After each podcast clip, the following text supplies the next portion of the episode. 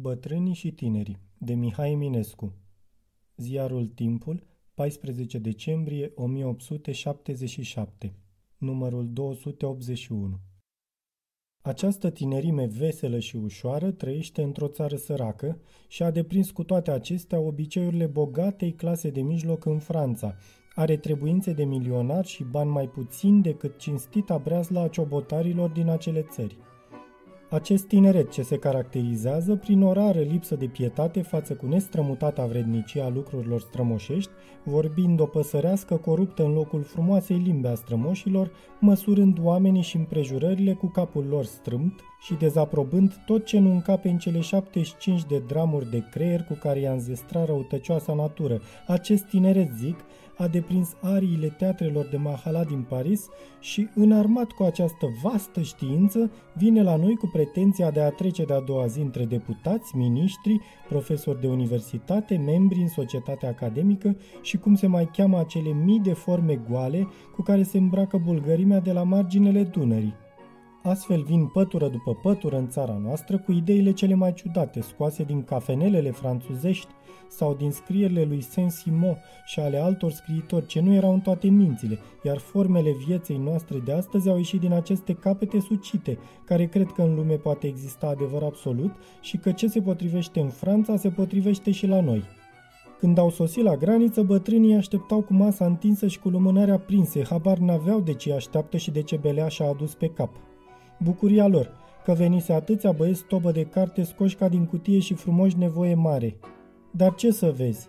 În loc să le sărute mâinile și să le mulțumească, ei se fac de către pădure și încep cu libertatea, egalitatea, fraternitatea și suveranitatea, încât bătrânii își pierd cu totul călindarul. Parcă se pornise morile de pe apa Siretului și le povesteau câte în lună și în soare, câți cai verzi pe pereți toți, cu un cuvânt câte prăpăstii toate. Cum să nu-l amețească? Cap de creștin era acela, unde se mai pomenise atâta asupra lui. Apoi s-au pus pe iscodit porecle bătrânilor, ba strigoi, ba baccele, ba ciocoi, ba retrograzi, ba câte altele toate, până ce au ajuns să le zică că nu sunt nici români, că numai dumnealor care știu pe Saint-Simon pe de rost sunt români, iar bătrânii sunt altă mâncare. Vorba aceea, nu crede ceea ce vezi cu ochii, crede ceea ce zic eu. Și cu toate acestea ei nu fusese decât tocmai numai români.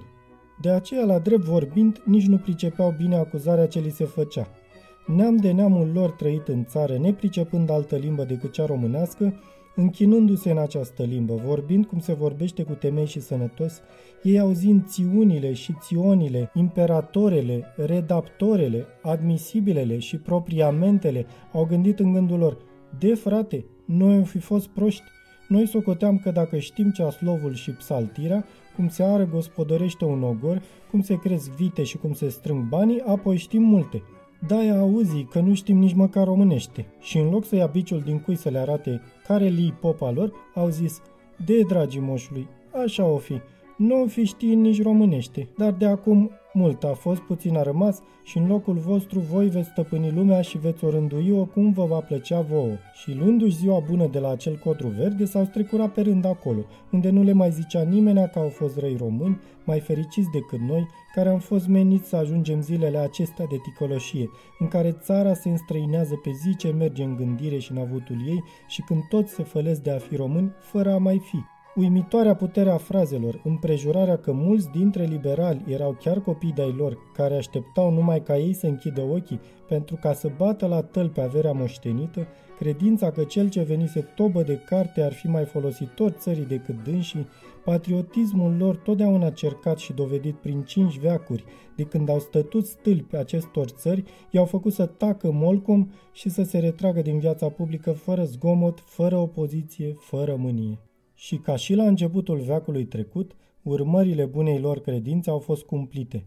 Bătrânii aveau gură de lup și inimă de miel. Au venit liberalii cu gura de miel, pline de cuvinte amăgitoare, dar cu inima de lup. Ce-au făcut vom vedea mai pe urmă. A fost un fragment din Bătrânii și tinerii, de Mihai Eminescu, Ziarul Timpul, 14 decembrie 1877, numărul 281. Lectura George Haripopescu.